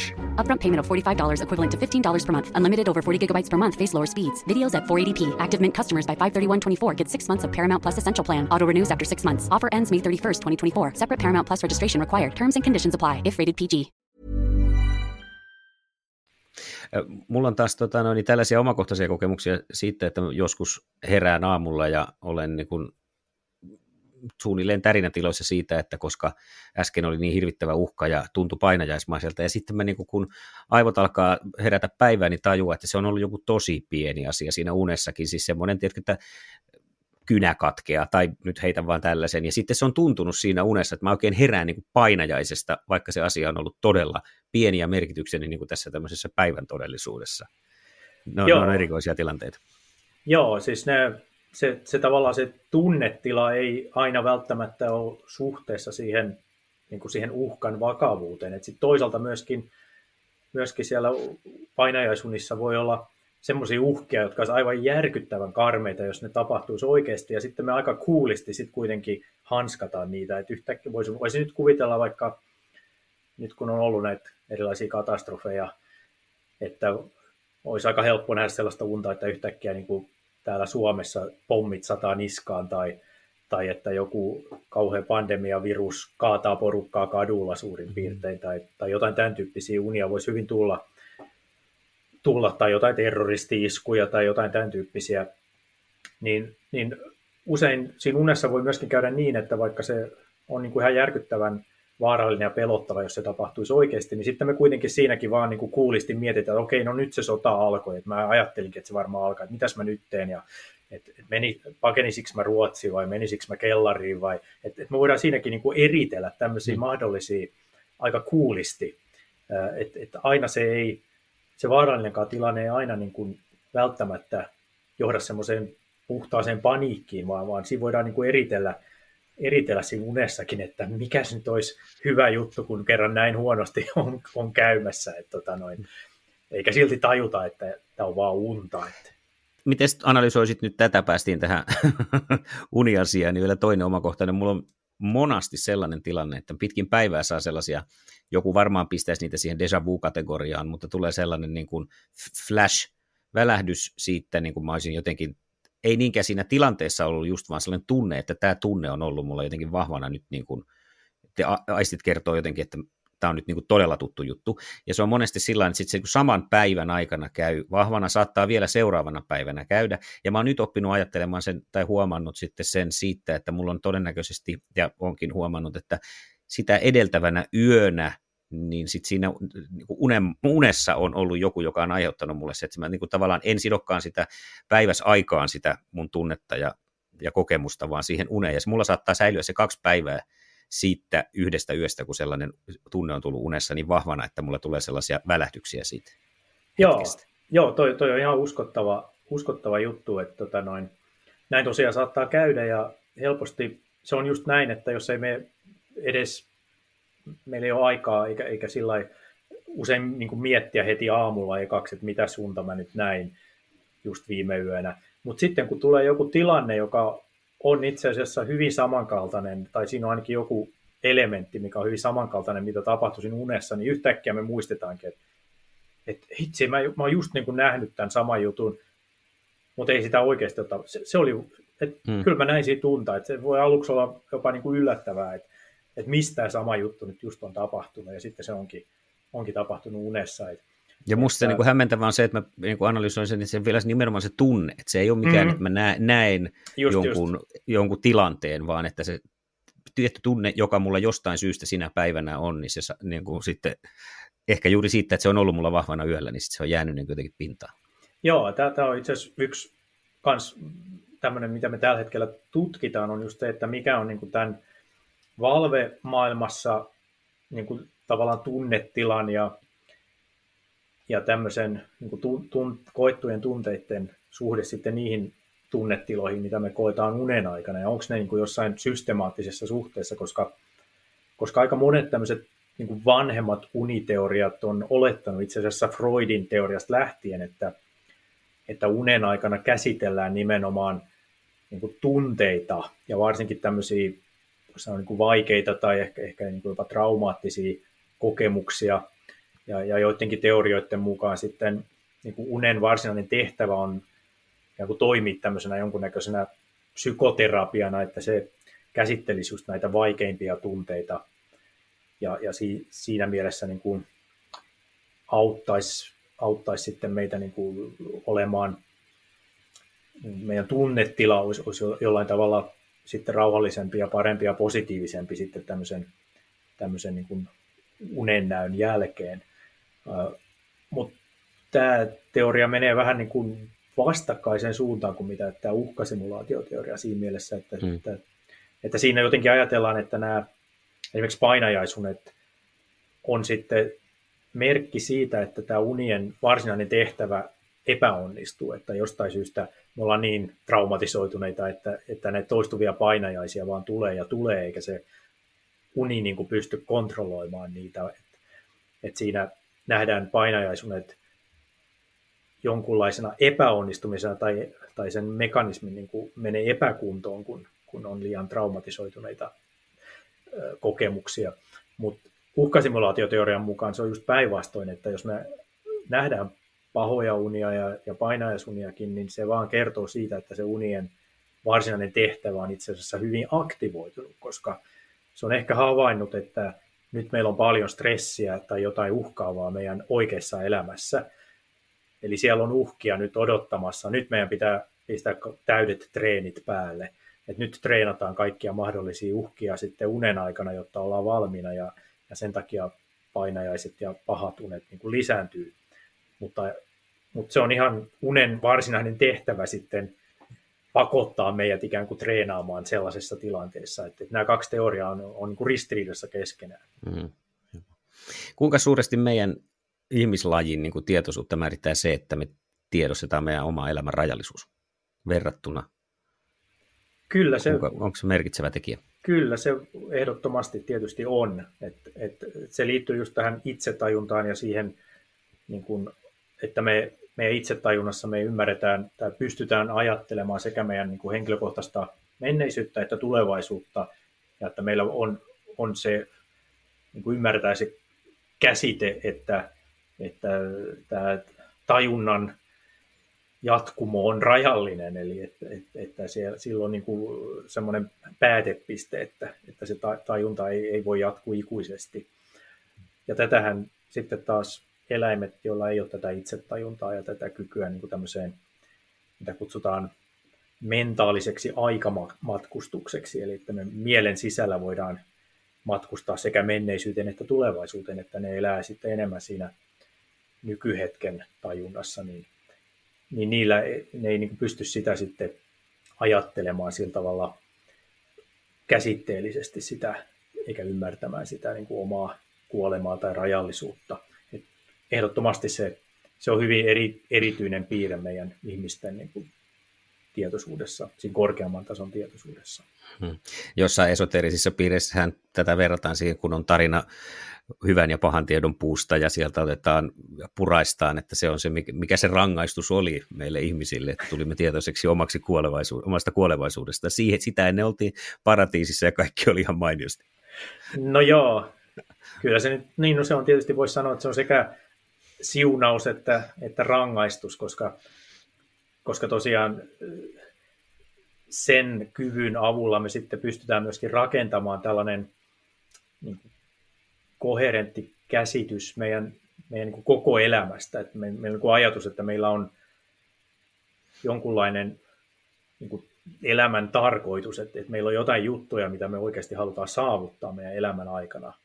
Et, et jos, jos silloin kun ollaan nuoria, niin, niin tietysti asetetaan niitä tavoitteita sinne, mm. sinne, sinne tulevaisuuteen, ja sitten kun ollaan, ollaan niin kuin ikääntyneempiä, niin ajatellaan sitten taas taaksepäin menneisyyteen, että et okei, että miten tämä homma on niin kuin nyt mennyt ja mitä kaikkea on tullut tehtyä ja saavutettua. Et, et onhan, se, onhan se kuitenkin sitten hyvin paljon niin kuin myöskin rikastuttaa sitä meidän tietoista elämää, että me pystytään näin tekemään, vaikka sit, sitten hintana onkin tavallaan se, että, että me myöskin tullaan tietoisiksi siitä omasta, omasta kuolemasta.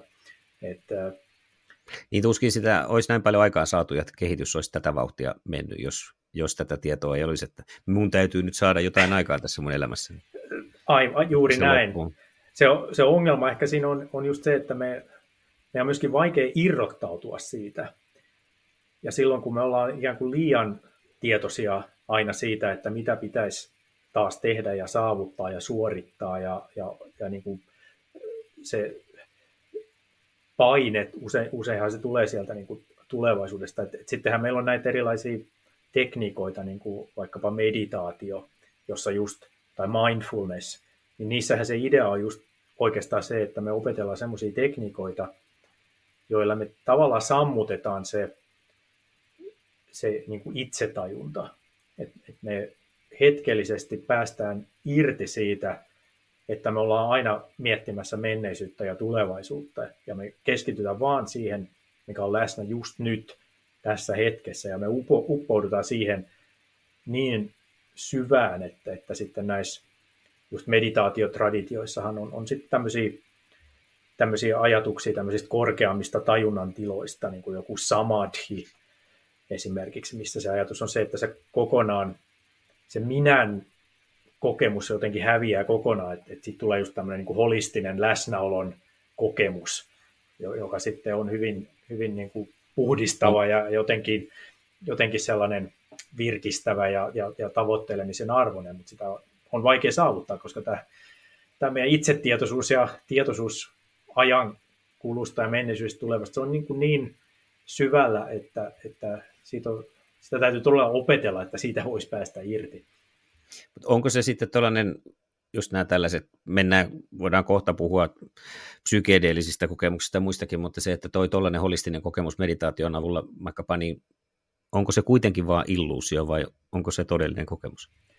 No kokemukset on aina todellisia, aina siis siinä mielessä, että, että jos, jos kokemuksella on, on tietty laatu, eli että, että koet vaikkapa nyt näin, että, että se minuus ikään kuin häviää ja että olet vaan läsnä jossain semmoisessa olemassaolon tunteessa, niin, niin, niin kyllähän se kokemus sinänsä on todellinen, mutta se, että onko se, jos me siinä kuvitellaan, että me saadaan ikään kuin jotain korkeampaa tietoa jostain, niin se, se ei välttämättä pidä paikkaansa, että, että meillä voi tulla sellaisia ajatuksia, että tämä paljasti nyt jotain niin kuin itse todellisuuden luonteesta tämä kokemus, niin hmm.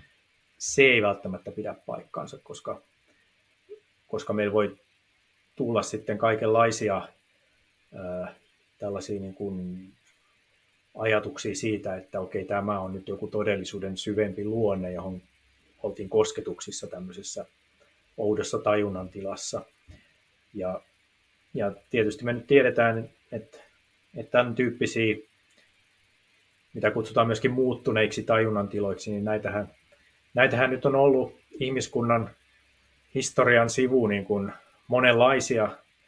Ja sitten erilaiset shamanit ja gurut ja henkiset opettajat on, on sitten saanut kaiken näköisiä ajatuksia näissä korkeimmissa tajunnan tiloissa. Ja, ja, ja ei, ei siitä ole mitään takeita, että, että ne ajatukset sitten pitäisi niin kuin objektiivisesti millään tavalla paikkaansa. Et itse asiassa unen näkö on myöskin tämmöinen muuttunut tajunnan tila ja lähes kaikissa kulttuureissa, niin kuin vaikkapa muinaisissa egyptiläisissä kulttuureissa, mutta oikeastaan lähes kaikissa kulttuureissa ajatus on ollut se, tai semmoinen niin kuin jonkunlainen teoria siitä, että mitä siinä nyt sitten tapahtuu, niin on ollut se, että, että nukkuminen on samantyyppinen tila keholle kuin kuolema.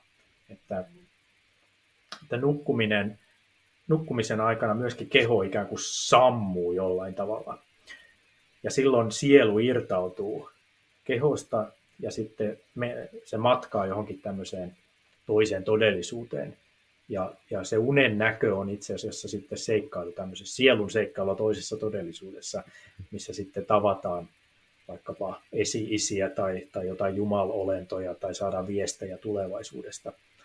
Niin, niin tällainen teoria on todella, todella niin kuin laajalti levinnyt, kunnes kunnes sitten tullaan niin kuin nykyaikaan, jolloin meillä on nyt sitten tämmöiset hyvin, hyvin niin kuin paljon tieteellisemmät teoriat siitä, että mitä se unennäkö on ja miten aivot sitä saa aikaan, etteikä, että sieltä ei nyt irtaudu mikään sielu seikkailemaan jonnekin.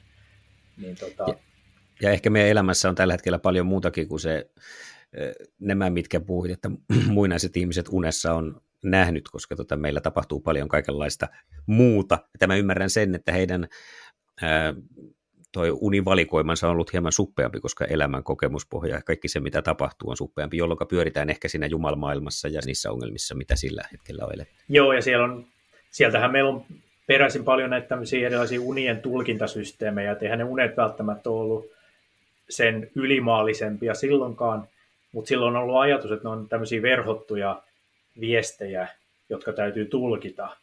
Että et niin kuin jossain näissä Raamatun unissa, kun oli lihavia ja laihoja lehmiä ja tämmöisiä näin, että, että kyllähän sen, ei siinä ole mitään outoa, jos sä nää tuntaa vaikka lehmistä tai viljasta tai jostain tällaisesta, mutta sitten se tulkittiin niin, että nyt Jumalat lähettää viestin siitä, että mitä tulevaisuudessa tulee mm. tapahtumaan. Et, et, et, et toki ne unessa esiintyvät paikat ja esineet ja ihmiset, niin ne on usein kuitenkin jotain sellaista, mikä liittyy siihen, siihen omaan elinympäristöön, eikä, eikä jotain semmoisia hyvin niin kuin kummallisia kokemuksia, mitä sitten ehkä just on enemmän tämmöisissä vaikkapa psykedeellisissä kokemuksissa ja tripeissä. Haluan yhden asian vielä tähän liittää omasta kokemuspohjasta, niin se ö, si, sijoittuu jonnekin, olisiko ollut kaksitoistavuotias, kun kasasin lattialle ö, sotaukkoja ympäri huonetta, että kohta alan leikkimään. Ja sitten kun mä olin saanut ne kasattua, niin mun lapsuus loppui siihen. Mä täysin, että mua ei kiinnosta yhtään leikkiä. Mulla ei ole enää mielikuvitusta tähän hommaan. Tämähän on täysin tyhmää, kun mä näillä rupean täällä sotimaan. Se kasaaminen tuli, oli ihan mukavaa hommaa, mutta se itse niillä leikkiminen, niin se loppui siihen. Ja mun mielestä nimenomaan just myös tämä on mielenkiintoista. Mites mielikuvitus, tietoisuus, meneekö nämä jotenkin, kohtaako ne jossain? Joo, niin, niin mielikuvitus on usein sellaista, voisi sanoa, niin kuin valveilla tapahtuvaa, jossain määrin ohjattua unennäköä. Eli, eli että me ammennetaan meidän muistista ja, ja luovuudesta sitten erilaisia niin kuin skenaarioita, joita me voidaan visualisoida mielemme sisällä. Ja, ja ne voi olla hyvinkin villejä ja luovia samalla tavalla vähän kuin, kuin unennäkö. Ja, ja ne on myöskin sisäsyntyisiä. Mutta se, että liittyykö nämä nyt sitten niin toisin sanoen, kyllä niin mielikuvitus ja mielikuvat on myöskin tietoisuuden sisältöjä ehdottomasti. Ja, ja siinä on ehkä jotain yhteyksiä esimerkiksi unennäköön, koska ö, näyttää siltä, että, että on jonkinlaisia eroja siinä, paljonko ihmiset ehkä näkee unia, mutta ainakin siinä, että kuinka helposti ne muistaa nähneensä unia. Ja näyttää siltä, että, että, ihmiset, että on olemassa sellaisia ihmisiä, jotka näkee erittäin runsaasti unia tai ainakin muistaa niitä helposti. Ja usein niiden unet on myöskin hyvin emotionaalisia, eli ne saattaa myöskin olla herkkiä näkemään usein painajaisunia ja tämmöisiä, tämmöisiä emotionaalisesti vahvoja unia. Niin on todettu, että tämän tyyppiset ihmiset usein on myöskin persoonallisuudeltaan luovia ja ehkä, ehkä jossain luovemmissa ammateissa, ja sitten taas se toinen ääripää on ehkä sellaisia, jotka ei kiinnitä mitään huomiota uninsa ja, ja myöskin toimii usein ehkä semmoisissa vähemmän luovuutta vaativissa, ehkä kovemmissa ammateissa voisi vois niin kuin sanoa. Eli, eli jollain tavalla ne on yhteydessä toisinsa, mutta on vaikea nyt sanoa, että onko se kyse unen näöstä, vaan, vaan siitä, että mihin se oma mielenkiinto ikään kuin kohdistuu, koska Aivan. Koska se on myöskin todettu, että jos tavallinen terve ihminen viedään unilaboratorioon ja hänet herätetään tästä tietyssä univaiheessa, eli REM-univaiheessa, jossa unia paljon nähdään, niin kyllä käytännössä melkein sata prosenttia ihmisistä siinä tilanteessa sitten muistaa nähneensä unia, vaikkei niihin normaalisti kiinnittäisi mitään huomiota. Mä vaan muistan jostain lukeneeni, niin en tiedä, Onko, tässä, onko tämä taas joltain niin kuin semmoiselta sivustolta, mitä tässä ei kannata mainita ollenkaan, mutta, mutta tota sen, että kun meditoi, meditoidaan ja sitten alkaa tulla näitä tämmöisiä tajunnan laajentumiskokemuksia, niin erittyy jotakin tiettyä hormonia tai ainetta, jotakin. Onko tässä mitään perää, joka olisi sitten samalla, sama aine, jonka erittyminen heikkenee, kun ihminen ylittää tietyn kynnyksen, eli sen takia tavallaan se mielikuvitus vähenee siinä, kun tullaan aikuisuuteen, että se jossain vaiheessa tyrehtyisi. Onko tämä ihan jostain, jotain öö, muuta tietoa? No kyllä toi kuulostaa vähän... Kyllä toi kuulostaa vähän taas vähän le- leijumiselta. Että, että, niin, siis nämä on tämmöisiä väitteitä, mitä sanoisin, että todennäköisesti kiertää tämmöisessä enemmän niin kuin populaarikirjallisuudessa, eli, eli, eli näitä on paljon tämmöisiä spekulatiivisia teorioita erilaisista esimerkiksi hermovälittäjäaineista ja, ja hormoneista ja kaiken näköisistä, mitä aivoissa sitten oletetaan olevan just esimerkiksi tämmöisten psykedeellisten tai, tai muuten tämmöisten korkeampien tajunantilojen takana, mutta mut kyllä se niin kuin tosiasia on, on, on, on se, että ensinnäkin näitä tiloja on äärimmäisen vaikea mm. tutkia, koska täm, tällaiset erilaiset muuttuneet tajunnantilat, paitsi nyt ehkä unennäkö, joka tapahtuu normaalistikin, mutta mut vaikka tämmöiset ruumiista irtautumiskokemukset ja, ja rajatilakokemukset ja, ja ehkä psykedeelien käyttökokemuksetkin ja meditaation aikana tapahtuu kokemukset, niin niiden mittaaminen aivokuvantamislaitteilla ei ole todellakaan mitään helppoa, koska, koska usein nämä tajunnantilat tapahtuu sellaisissa olosuhteissa, missä ei ole niin kuin mitään mahdollisuutta samanaikaisesti mitata, että mitä aivoissa tapahtuu. Ja vaikka olisikin, niin silti meidän nämä mittausmenetelmät on kuitenkin hyvin rajallisia, että me ei voida just esimerkiksi jotain hermovälittäjäaineita sieltä suoraan aivoista ikään kuin mitata, vaan, vaan että se on usein aika karkeaa ja pinnallista se tieto, mikä me, mikä me saadaan ikään kuin kerättyä aivojen aktivaatiosta. Ja, ja, ja sen takia nämä tämmöiset hyvin kummalliset ja mystiset tajunnantilat, niin niiden tutkimus aivotutkimuksen kannalta on kuitenkin vasta aika alu, alkutekijöissään, voisi sanoa. Että... Mm. Onko tämä se sama syy, minkä takia niin kuin nyt on viime aikoina paljon varsinkin Yhdysvalloissa puhuttu näistä psykedeeliavusteisista terapioista, ja, ja se on aika sellainen kiistelty aihe tällä hetkellä, niin onko se se syy, mikä tekee tästä, siitä aiheesta niin ristiriitaisen? No siinä on varmaan moniakin syitä, miksi se on ristiriitainen, että et sillä on tietysti tämmöinen historiallinen taakka, Että, että miksi nämä aineet alun perin niin tuli kielletyiksi, koska niitä kyllä tutkittiin aika paljon joskus viisikymmentäluvulla, mutta sitten ne sitten vähän liiankin kanssa. Vähän liiankin kanssa Amerikassa. Aivan, että se meni, meni sitten semmoiseksi niin hippitouhuksi, että siitä putosi tavallaan se tieteellinen, riittävä tieteellisyys, ja, ja se sekoittui niin kuin sit muihin kulttuurillisiin ilmiöihin niin, että, että se, se sitten kiellettiin, ja Ja sen takia se tutkimus niin kuin pysähtyi täysin, täysin seinään ja sitä pidettiin hyvin epäilyttävänä niin kuin ihan viime aikoihin asti. Ja se on edelleen, tietysti nämä aineet on kiellettyjä useimmissa maissa, että niitä on hirmu vaikea saada niin kuin lupia edes tutkimuskäyttöön. Että, että se on hyvin raskas, raskasta byrokratiaa vaatii, jos, jos niitä halutaan tutkia. Mutta toki se on nyt selvä, se kokee kyllä valtavan renesanssin, koska on, on huomattu, että, että sillä on niin kuin potentiaalisesti hyvinkin niin kuin radikaaleja terapeuttisia vaikutuksia. Ja, ja se on tietysti niin kuin yksi osa tätä tutkimusta, että jos, jos voitaisiin löytää niin kuin uusia lääkkeellisiä vaikutuksia erilaisiin mielenterveyden häiriöihin, niin se olisi tietysti loistavaa, koska, koska ei meidän nykyiset lääkkeet niin kauhean tehokkaita on, eihän ne hmm. juurikaan paranna, vaan niihin, niitä pitää sitten popsia niin kuin pitkät ajat, että pysyy jollain tavalla kasassa.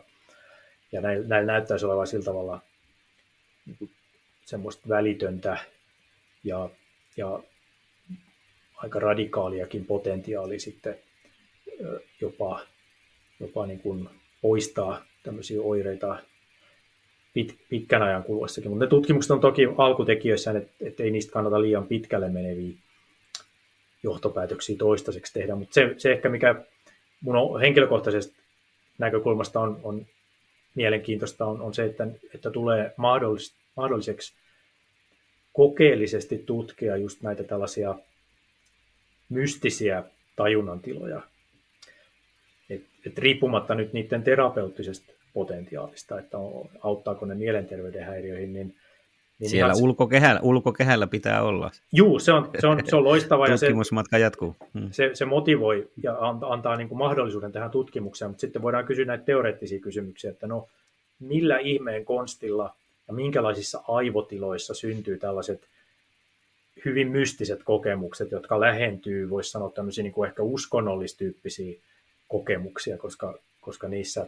Usein on just tällaisia komponentteja kuin, että, että kokee, että minuus minuus häviää tai, tai just, että irtautuu ruumiistaan tai, tai että matkaa joissain täysin niin kuin oudoissa maailmoissa tai, tai tapaa, tapaa jotain outoja olentoja. Siis että tämmöisiä hyvin, jos mä ajattelen, ajattelen tästä näkökulmasta, että aivot on tämmöinen simulaattori tai tajunta on tämmöinen simulaattori, niin miksi se simulaattori sitten menee tällaiselle vaihteille näiden psykedelia vaikutuksesta, että se luo tämmöisiä valtavia maailmoja, joissa tapahtuu todella erikoisia asioita ja hyvin niin kuin voimakkaita kokemuksia ja jopa niin kuin la- elämää muuttavia kokemuksia. Et, et, et useinhan ihmiset kuvailee tämmöisiä mystistyyppisiä kokemuksia, että ne on ollut niin kuin heidän koko elämänsä niin kuin tärkeimpiä kokemuksia, että he saavutti jotain semmoista näkemystä, näkemystä niin kuin itsestä ja maailmasta siinä, mitä ei, ei niin kuin ole koskaan aikaisemmin ollut. Onko käynyt mielessä, onko käynyt mielessä lähteä vaikka ajuaska-tripille? No ei nyt oikeastaan käynyt mielessä, mutta, mutta yhdessä vaiheessa tutustuin tällaiseen tutkijaan, joka oli, hän, hän oli itse Etelä-Amerikasta kotoisin ja hän, hän järjesteli näitä tällaisia, äh, miksi niitä nyt voisi sanoa sitten, jonkinlaisia seminaareja, missä yhdistyi tämmöinen tieteellinen ja sitten se traditionaalinen, uskonnollinen rituaali siellä. Et, et tiesin kyllä, että tämmöisiä mahdollisuuksia on olemassa, mutta mut jotenkin ei mua, mua kuitenkin kiinnostaa tämä enemmän niin kuin tieteellisenä kysymyksenä kuin, kuin sellaisena, että mä nyt haluaisin tehdä mitään erityisiä henkilökohtaisia mm. trippejä. Että et mulla oikeastaan riittää nämä kummalliset unet ja unikokemukset, koska, koska niissäkin on riittävästi, mutta toki on, on kiinnostanut tutkimaan sitten tieteellisesti näitä Näitä muita. Ja varmaan se on hyväkin, koska silloin siinä pystyy pysymään puolueettomana, koska minua ainakin tuollaisessa tilanteessa pelottaa se, että se kokemus on jotenkin niin vahva, että sit se jotenkin kenties muuttaa sitä, miten, miten sitä sitten tutkisi sitä asiaa. No se, se on totta, että siinä on, siinä on niin kuin näitä riskejä, että, että toki, toki se riski, että me ei oikeastaan tiedetä, mitä me tehdään, kun me otetaan näitä aineita, että et muuttuuko aivoissa jotain jollain tavalla pysyvästi ja onko se muutos positiivinen vai negatiivinen. Eli, eli se on periaatteessa, että me vaan sorkitaan aivoja tällaisilla aineilla mm. tietämättä oikeastaan, mitä me tehdään. Mielestäni se on, se on niin kuin yksi sellainen, että ei välttämättä halua sen sekopäisemmäksi tulla kuin mitä on niin, normaalisti. Niin, tämä tilanne riittää. Niin, tämä, tämä niin kuin on ihan riittävä. Ja sitten siinä on toinen, toinen juttu on se, että, että mä oon, mulla on sellainen käsitys, ja, ja mä oon tavannut, tavannut aika paljon sellaisia ihmisiä, joilla on, voisi sanoa, vähän liikaakin kiinnostusta tämän tyyppiseen tutkimukseen, että, että ne haluaisi ehdottomasti tehdä tutkimusta just vaikkapa psykedeleillä. Ja mä, mä niin kuin tajuan, että vaikka, vaikka, ei, vaikka ei se olisikaan missään niin kuin varsinaisesti julkilausuttu, että se, se kiinnostus kumpuaa omista henkilökohtaisista kokemuksista hyvin pitkälti. Ja siinä on aina se riski, että silloin ehkä ei pysty täysin objektiivisesti suhtautumaan siihen, koska siinä voi olla just sitten tämmöisiä taustamotivaatioita esimerkiksi, että no joo, nämä, nämä pitäisi tehdä laillisiksi mm. ja, ja että miksi näitä rajoitetaan ja, ja näin, näin edespäin. Että et, et siinä voi joutua käymään vähän semmoisia tutkimuseettisesti vaikeita kysymyksiä, jos, jos siihen sotkeutuu. Ja, ja toisaalta myöskin siinä on ehkä se, että kun mä oon itse mä olen psykologi ja filosofi peruskoulutukselta, niin, niin, niin se on kuitenkin niin, että jos Suomessa haluaa tutkia mitä tahansa sellaisia aineita, joissa, jos, jotka jollain tavalla luokitellaan, luokitellaan niin kuin lääkeaineiksi tai farmakologisiksi aineiksi, niin silloin on, on pakko olla periaatteessa niin kuin lääketieteilijän, ää, lääketieteilijänä mm-hmm. siinä anomassa tämmöisiä erilaisia lupia, että, että se ei olisi edes, edes periaatteessa ehkä mahdollista. Niin, niin en, en ole sillä tavalla siihen mennyt sen, sen syvälle, sen niin kuin enempää syvälle, mutta, tota noin, mutta ehdottomasti se on erittäin mielenkiintoinen niin kuin uusi, uusi tutkimussuuntaus ja seuraan sitä kyllä tosi paljon, että mitä maailmalla tässä tapahtuu. Tietokirjailija, onko se nyt sitten emeritusprofessori vai mitähän tämä nyt menee, Juha Valsta, joka oli mulla vieraana juttelemassa ihmislajin kehityksestä, halusi esittää sulle kysymyksen, milloin ihmislaji on tullut tietoiseksi? Joo, no toi on erinomainen kysymys, ja nyt vastaus riippuu taas siitä, että mitä me tarkoitetaan tietoisuudella, että, että tämä itsetajunta näyttäisi olevan kuitenkin jotain sellaista, mikä on, että se, se ei ole niin kuin tullut jossain tietyssä ihmislajin kehitysvaiheessa, siis siinä, siinä kun nykyihminen on, on ollut, vaan, vaan että jos meidän nämä lähimmät ihmisapina sukulaisetkin kykenee tähän ää, peilitunnistustehtävään, myöskin on, on niin kuin aika hyvää evidenssiä siitä, että ne pystyy myöskin jossain määrin ajattelemaan menneisyyttä ja tulevaisuutta, niin väittäisin, että se itsetietoisuus on ollut ainakin jossain muodossa ihmislajilla niin kauan kuin ihmislajikin on ollut olemassa. Eli siinä mielessä sellaista niin kuin radikaalia laadullista muutosta siinä ihmislajin tietoisuudessa ei, ei ole tapahtunut enää meidän lajin kehityksen aikana, mutta toki me ollaan sitten opittu käyttämään sitä, sitä meidän itse tajuntaa niin kuin uusilla tavoilla, mutta mut kyllähän tämäkin nyt tavallaan osoittaa, että, että kun löydetään tällaisia niin kuin historiallisia jäänteitä esimerkiksi siitä, että miten, miten esihistorialliset ihmiset on vaikkapa, vaikkapa niin kuin haudanneet lajitovereitaan ja, ja, ja todennäköisesti niillä on niin kuin erilaisia rituaaleja ollut liittyen niin kuin kuolemaan, niin se osoittaa jollain tavalla sitä itse tajuntaa ja tietoisuutta esimerkiksi just tästä elämän rajallisuudesta ja ehkä myöskin ajatuksia siitä, että tämä sielu, sielu sitten ehkä matkaa jonnekin toiseen todellisuuteen sitten kuoleman jälkeen, että, että se on ollut tämä niin kuin tavallaan luonnollinen dualistinen teoria, mikä näyttää olevan, olevan sitten lähes kaikissa kulttuureissa jossain muodossa olemassa, että on kuitenkin ajateltu, että se tajunta ei niin kuin lopullisesti katoa, vaan, vaan että se matkaa johonkin toiseen todellisuuteen, niin, niin kyllä tämän tyyppiset Tämän tyyppiset ajatukset näyttää olevan sellaisia, että ne on ollut aina ihmislajin mukana. Et, et en usko, että sellaista radikaalia muutosta on tapahtunut. Mä itse mietin siinä, kun juteltiin Juhan kanssa, että tämmöinen yksi teoria siitä, miksi ihminen on noussut kahdelle jalalle, olisi se, että esimerkiksi kun Afrikassa on ollut kuuma auringonpaiste, niin on nostettu itsensä pystyyn, jotta se auringon valo ei sitten kuumenna koko kehoa, vaan nostetaan pystysuuntaan, koska aurinko tulee sieltä, niin eikö tämä tarkoita jo sitä, että siinä vaiheessa on täytynyt jo tiedostaa jotain, koska muut eläimet ei ole näin tehnyt? Joo, mutta se kysymys on sitten tietysti siitä, että onko tämä nyt ollut joku tietoinen valinta vai onko se ollut luonnonvalinta. Eli mä vaan että... mietin, että muilla, muiden eläimien kohdalla ei luonnonvalinnassa ole näin käynyt. Magnustitkin niin. Ne on vaan hetken aikaa pystyssä, kun ne kurkkii ja kyllä ne sitten viipottaa nelijaloin. No se on totta, mutta et myöskin on, on niin kuin ajateltu, että ihminen, tämä ihmis, ihmislajin niin kuin fysiologia ja anatomia on erittäin hyvin sopeutunut tämmöiseen pitkämatkan juoksuun. Ja että se, siinä olisi voinut olla tämmöinen niin kuin kilpailullinen etu, että, että millä tavalla ihminen on pystynyt ikään kuin menestyksellisesti metsästämään, koska, koska se on voinut hölkkäillä näiden saaliseläinten perässä no. niin pitkään, että ne on lopulta uupuneet. Eli, eli ehkä tämä pystyasento on, on niin kuin mahdollistanut semmoisen, semmoisen niin kuin kestävyyden, että siitä on ollut tosi paljon etua sitten ravinnon hankinnassa ja, ja et, että se pystyasento on voinut olla siinä mielessä myöskin niin kuin valinta. Jossain, jostain tästä aiheesta, kun kuuntelin jotakin tai luin, niin oli sellainen myös laskettu, että se on aika lailla, oliko se nyt niin, että se on maratonimitta vielä tänäkin päivänä suunnilleen se, se tota, mikä pitää sen kauriin tai jonkun tämmöisen perässä siellä hölkätä, että se vielä on niin kuin tähän päivään tullut se mittakin suunnilleen siinä, se menee siinä jossain kolme ja puolen neljän tunnin kohdalla ennen kuin tämä kauris ottaa sitten ensimmäisen kerran, pakko pitää pikkutauko ja sitten isketään kiinni.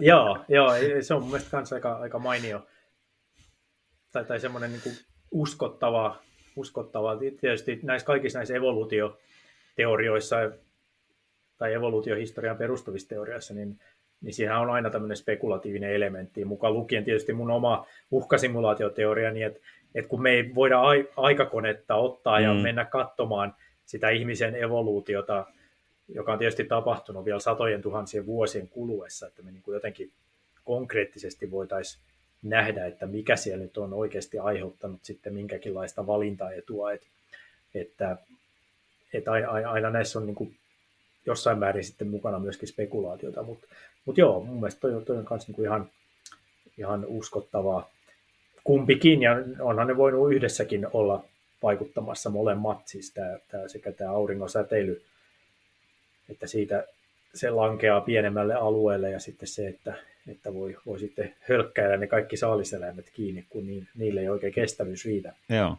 No koska ohjelman nimi on Mitä tulisi tietää tietoisuudesta, nyt tämä tai jakson nimi ja Mitä tulisi tietää ohjelman nimi, niin otetaan semmoinen kunnon loppukaneetti. Mitä tavallisen ihmisen tulisi tietää tietoisuudesta? No varmaan ensinnäkin se, että se, se on edelleen niin kuin suuri arvotus tieteelle, että mitä, mitä se tietoisuus nyt oikeasti niin kuin on ja millä tavalla aivot sen muodostaa. Et, et, et, et me ei olla toistaiseksi sitä vielä ratkaistu.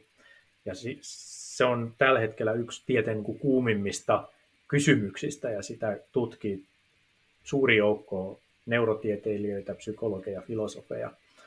Toinen on ehkä se, että on hyvä muistaa, että tietoisuus sanana tässä meidän arkikielessä on vähän epämääräisempi kuin sitten taas tutkimuksessa me määritellään hirmu tarkkaan, että mikä on perustajuntaa ja mikä on itsetajuntaa ja mikä on muuttunut tajunnan tila ja niin edespäin. Eli, eli tämä meidän arkikielinen keskustelu helposti sotkee vähän näitä kaikkia käsitteitä toisiinsa.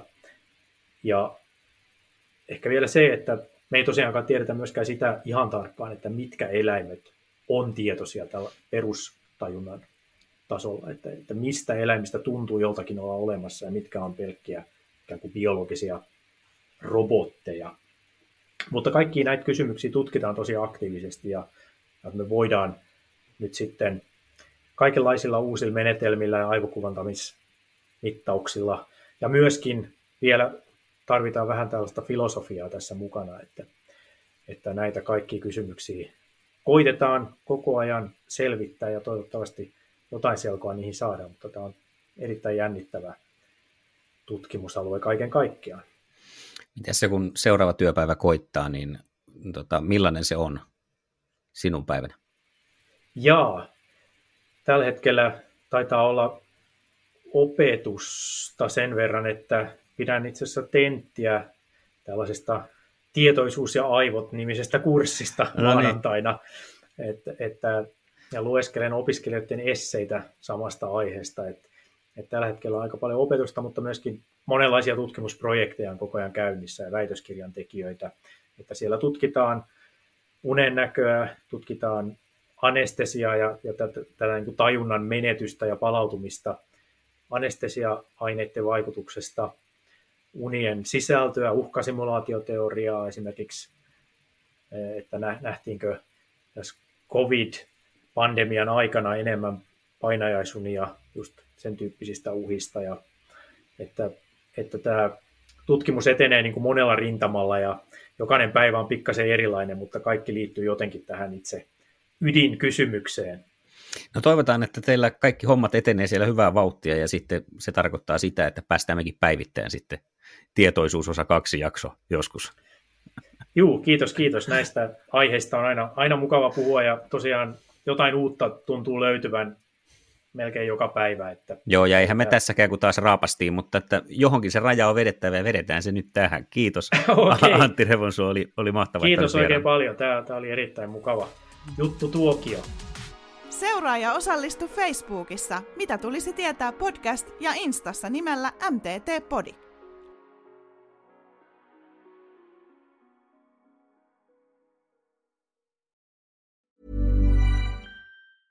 Hi, I'm Daniel, founder of Pretty Litter. Did you know cats tend to hide symptoms of sickness and pain? I learned this the hard way after losing my cat, Gingy. So I created Pretty Litter, a health monitoring litter that helps detect early signs of illness by changing colors, saving you money and potentially your cat's life. Pretty Litter is veterinarian developed, and it's the easiest way to keep tabs on your fur baby's health right at home. Go to pretty litter dot com and use code ACAST for twenty percent off your first order and a free cat toy. Terms and conditions apply. See site for details. Planning for your next trip?